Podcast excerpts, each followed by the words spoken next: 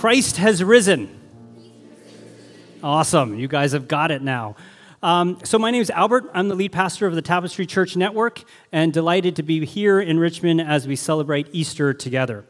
So, back in the 16th century, when Matteo Ricci, an Italian Jesuit missionary, went to China, he brought along with him various artifacts and paintings and so forth in order to illustrate the Christian story to the Chinese people there who had never heard about Jesus before. The Chinese readily adopted the portraits of Virgin Mary holding her child. But when Ricci produced a picture of the crucifixion and tried to explain how this God, this man, grew up only to be executed, they responded with revulsion and horror. That they much preferred the Virgin Mary and insisted on worshiping her rather than on this crucified God. Because God is supposed to come in glory, power, and might. God does not come as a humble male, and God does not die. And especially, God does not die in the worst possible imaginable way ever, nailed on the cross. But what they didn't understand, and what maybe Ricci didn't try to win them over too much and emphasized enough, what this, this God, this man, this Jesus doesn't stay dead. That those early listeners to the gospel in China missed the very foundation and crux of our faith that it's not the crucifixion which is at the crux of our faith, it's the crucifixion with the resurrection that is the crux of our faith, that these two things we have to hold together. In fact, the resurrection is so important that Paul in 1 Corinthians 15, which is the text that we'll be studying in our small groups this week, Paul writes this If Christ had not been raised, our preaching is useless, and so is our faith. The reason why we call this past Friday Good Friday and not the Dark Friday or Bad Friday is because of what happened on that first Easter Sunday, 1,986 years or so ago. What happened? What took place? Well, we're going to take a closer look this morning, remember the resurrection story, and we're going to look starting in Matthew chapter 28, verse 1, and it reads like this. And I apologize for people on this side that the projector just broke on Friday. It was a bad Friday indeed. So it begins like this After the Sabbath, at dawn on the first day of the week, Mary Magdalene and the other Mary went to look at the tomb. So we read that it's early dawn on Sunday morning and it's still quite dark outside. In fact, it has been dark since Friday. Dark with Peter's denial, dark with Judas's betrayal, dark with Pilate's cowardice, and dark with Christ's anguish. It's been dark since Friday. For it was Friday that Jesus was nailed on the cross. And on this dark morning, there are two Marys. One is Mary Magdalene, the other Mary is the mother of James. They leave their home and head to the tomb of Jesus. This dark morning encounters and promises only one thing an encounter with a corpse. They are not going to the tomb expecting a miracle. They are not going to the tomb expecting something good. No, their Lord, their friend, was now dead, and their hope was all but gone.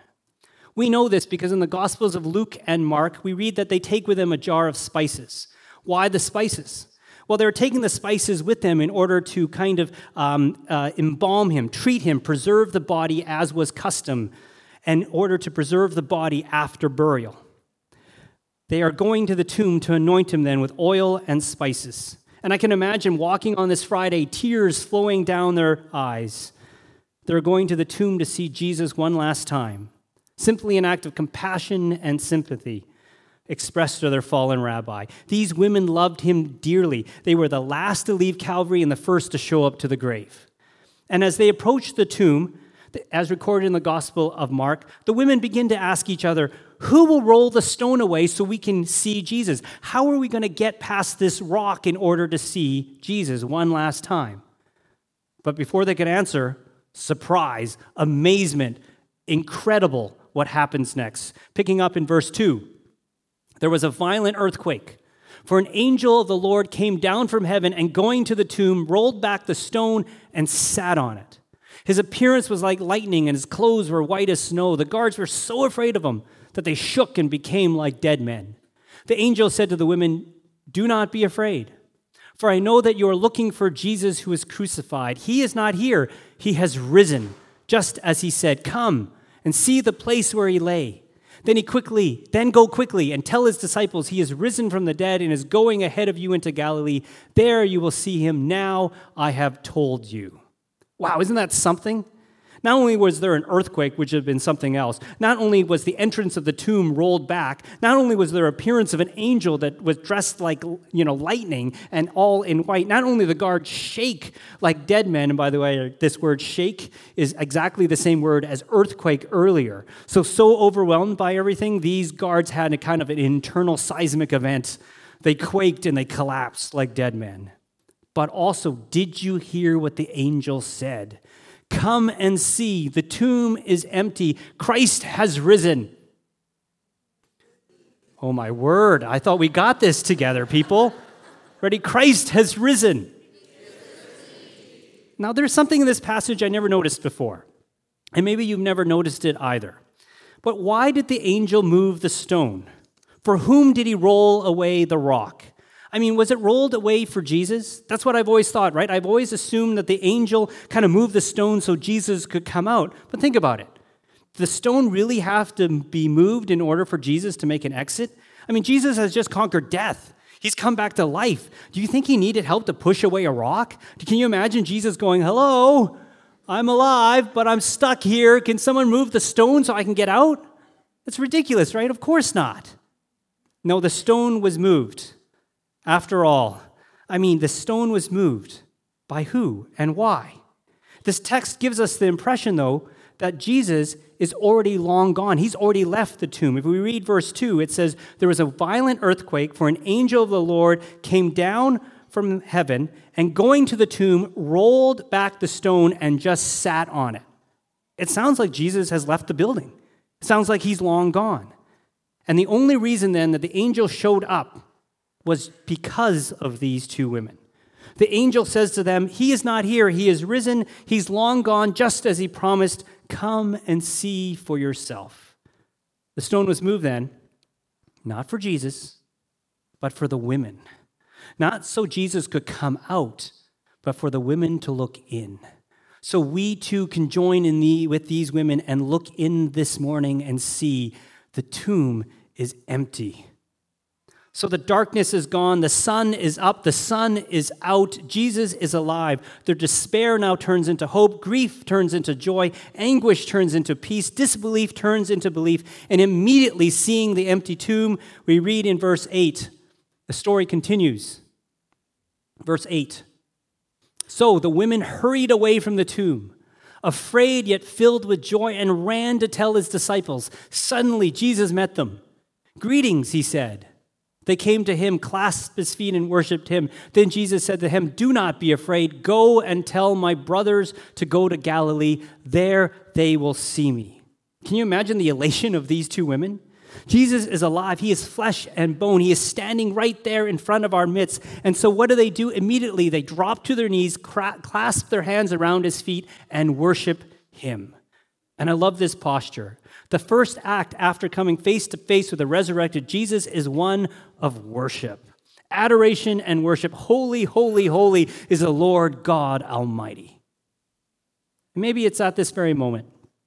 These two women don't fully realize the scope of what has just taken place. They are too immersed in the worship of Jesus, but it is in the resurrection that everything changes everything, not only in their lives, but in the lives of every single person that has, is, and will live on this planet. I like how N.T. Wright summarizes it when he writes this. He writes Matthew, the author, clearly intended to write of something that had actually happened, something that had not only changed the women's hearts, but had torn a hole in normal history. This event had changed the world forever. It announced not as a theory, but as a fact that God's kingdom had come, that the Son of Man had been vindicated after his suffering, and that there was a dawning, not just of another day, another week in the history of Israel and the world, but the start of God's new age that would continue until the nations have been brought into obedience. Take away the resurrection of Jesus, in fact, and you leave Matthew without a gospel. The cross is the climax of his story, but it only makes the sense it does as the cross of the one who is then raised from the dead. That it's the resurrection that changes everything. Jesus has defeated death and sin once and for all. The kingdom of God has come so that when we accept Jesus into our hearts, the same Jesus that said, I am the resurrection, the way, the truth, and the life, whoever believes in me will have life. When the Holy Spirit comes into our lives, we too are reborn. We are resurrected. We gain a spiritual life that never ends, a spiritual life that starts today. Resurrection is not only about gaining eternal life, which is awesome in itself, but abundant life. And I'm not talking about abundance in terms of money and stuff. I'm talking about abundance of faith, hope, and joy. I'm talking about the change that takes place in you. Alive to God, alive to God's holiness, alive to God's will, God's kingdom, power, and glory, alive, fully, completely alive. What happens next here? Well, again, for the second time, first the angels and now Jesus, for the second time, Jesus says to these two women, Do not be afraid. Now go and tell people I'm alive. And so, filled with overwhelming joy, the two women run. They sprint as fast as they possibly can in order to tell others that Christ has risen. Like the two Marys who in joy rush to tell others the good news, so too we need to exclaim that Jesus is alive. Worship always should lead to mission. The overflow of our vertical relationship with Jesus and what he did on the cross has to spill out horizontally for the benefit of others. In response to the resurrection of Christ, we cannot sit on our uh, butts and twiddle our thumbs and sit around and do nothing. The good news has to be shared. I love this old African American spiritual, which goes something like this Sit down, brother. Can't sit down. Sit down, sister. Can't sit down. Sit down, brother. Can't sit down. Can't sit down. I got just got me to heaven and I can't sit down. Do you believe that? Do you believe, truly believe in the empty tomb and the resurrection? Because if we honestly believe it, then we can't sit around and do nothing and not tell people the good news. In his famous parable of the madman, existentialist philosopher Friedrich Nietzsche writes of a madman who runs around town wondering and looking for God, seeing if God is around. When he gets to the steps of the church, he loudly proclaims, and this is the famous words that Nietzsche is often attributed to the madman says, God is dead. God remains dead, and we have killed him. Well, the town people respond, What are you talking about? God isn't dead. To, the, to which the wise man exclaims these words What, after all, then, are these churches now? if they are not the tombs and sepulchres of God. Again, the madman says, What, after all, are these churches if they are not tombs? The madman does have a point, doesn't he? In many ways, is he not saying, and I'm just paraphrasing now, but if God isn't dead, why do you who follow him, why are you dead? The church is like a graveyard. You're as guilt ridden, confused, and neurotic as I am, and I'm allowed. I'm a madman, but you people claim you have a Savior. So when are you going to start living like you're saved? Why is it that most people think that Christians are the most depressing, legalistic, and unhappy people in the world?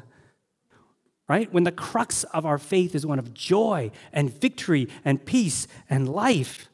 We who have been saved need to start acting like we are saved. And I love to hear stories. And every once in a while, I hear these resurrection stories bubble up. For example, of a married couple who suddenly started going to church, who uh, really was wondering why their real estate agent was so nice. So, why are you so good to me? And the realtor said, I don't know, Jesus? Uh, would you like to come to church with me? Or how about another person who decided to become a Christian on his deathbed and even got baptized in the hospital the day before he passed away? Just because the person that they shared the hospital room with had an amazing peace about them and talked about the hope of an eternal future of Je- with Jesus. Or the person who came to church, then Alpha, and eventually got baptized because the person that they hit in a car crash, so the person that they hit, like the victim of the car crash, instead of anger, showed grace and showed warmth and peace and patience and encouraged her to discover God. Or the one person who started coming to church just because they overheard a conversation at Starbucks between members. Or how one person I know quit their good paying job and committed himself overseas to tell people about Jesus and to work in ministries that deal with poverty and justice. Come on. That's resurrection in action. We need to be so contagious so full of joy, of grace, of love, and acceptance that people cannot help but catch what we have. That filled with joy, we need to throw more Jesus parties and celebrate the victory found in the resurrection. Now, the reason why I like the resurrection story in the Gospel of Matthew, and the resurrection is obviously found in all four, is that it goes straight in Matthew, in the same chapter, to the ascension story at the end. That incarnation leads to crucifixion, crucifixion leads to resurrection, resurrection leads to the Great Commission. Jesus appears to his disciples, and in the very last part of Matthew 28, this happens. Then the 11 disciples went to Galilee, to the mountain where Jesus had told them to go. When they saw him, they worshiped him, but some doubted. Then Jesus came to them and said, All authority in heaven and on earth has been given to me. Therefore, go and make disciples of all nations, baptizing them in the name of the Father and of the Son and of the Holy Spirit, and teaching them to obey everything I have commanded you. And surely I am with you always to the very end of the age. The Great Commission is made out of four verbs. Can you pick them out? Helps that I bolded and underlined them. There are to go, to make disciples, to baptize, and to teach. And as Christians, these are our marching orders. These four verbs are action verbs with exclamation marks. They are to go, to make disciples, to baptize, and to teach. It's ascending. And it's in line with our vision as a church to make disciples that make disciples that make disciples. But how well do we live out these verbs? Now, quickly going back to verse 16 and 17, verse 17 it reads, When they saw him, when the disciples saw Jesus, they worshiped him, but some doubted. Unfortunately, that's not the greatest translation. Because when we think of doubt, we think of being skeptical or unbelieving. But the word here in the Greek is the word distazo, which is probably better translated as to waver or to hesitate. That some of the disciples of Jesus hesitated. The word actually comes with a picture. It's like coming to a fork in the road, right? Crossroads, and you have to decide do I go this way or do I go that way? Do I take that path or this path? Which way do I go? Do I truly worship the resurrected Jesus or do I hesitate and hold back? Do I go or do I play safe? Do I stay and not risk it? Do I go and make disciples or do I sit down, brother? Sit down, sister. Oh, hey, did you hear about this excellent promotion with Spotify right now? So, what happens is uh, that if you join Spotify Premium for $9.99, they will give you a free Google Home like for free and you can cancel at any time. So it's like getting a free google home for 80 bucks. In fact if you're already a spotify premium member like i am you just have to follow the link on the website and all you have to do is just go follow along and you get a free google home. Like mine's already in the mail. It's awesome. Colin told us at the staff meeting last tuesday we all did it right there because it is good news. That's considered good news why are we so excited to tell people about a promotion, a free gift? But when it comes to the greatest, best, life changing free gift you could ever possibly get and give in your entire life, we are silent and we are hesitant and we are afraid. We might as well just start rolling back the tomb and get back in our vertical tombs. God is dead. Friends, the salvation story is good news. Thank goodness that most of the disciples did not hesitate on that mountain, but they began to go out and tell people from Jerusalem, Judea, Samaria, uh, Asia Minor, and to the ends of the earth the good news of the resurrected Jesus. We would not be here if they hesitated. And like those first disciples, we need to be so filled with joy, so filled with excitement, so filled with this is the best thing ever that we cannot help tell people the good free gift of salvation. I really believe that our response as Christians with the resurrection story is first worship, but it always has to immediately be followed by mission. To tell people about Jesus, and of course, we have to be smart about it. To go tell people in word and deed, not only in proclamation, but also by the lives we lead, by living authentic, real, generous, grace filled lives filled with joy, hope, peace, and the difference that the resurrection makes in our lives. Who's with me? Christ has risen. Let's pray. Father God, the resurrection story is the greatest story ever. That you took you have you took your son, you put him on the cross, but he did not stay dead and because of that we have life, real life, alive to your spirit, alive to God, eternal and abundant. And we need to tell other people. We need to tell our neighbors, our family, our friends this good news that Jesus makes through word and the li- difference that your son makes in our lives. So help us. Help us this Resurrection Sunday that we can praise your name, praise the name of Jesus, to lift him high and to continue to lift him high so the world, the whole world, can see. In Christ's name I pray.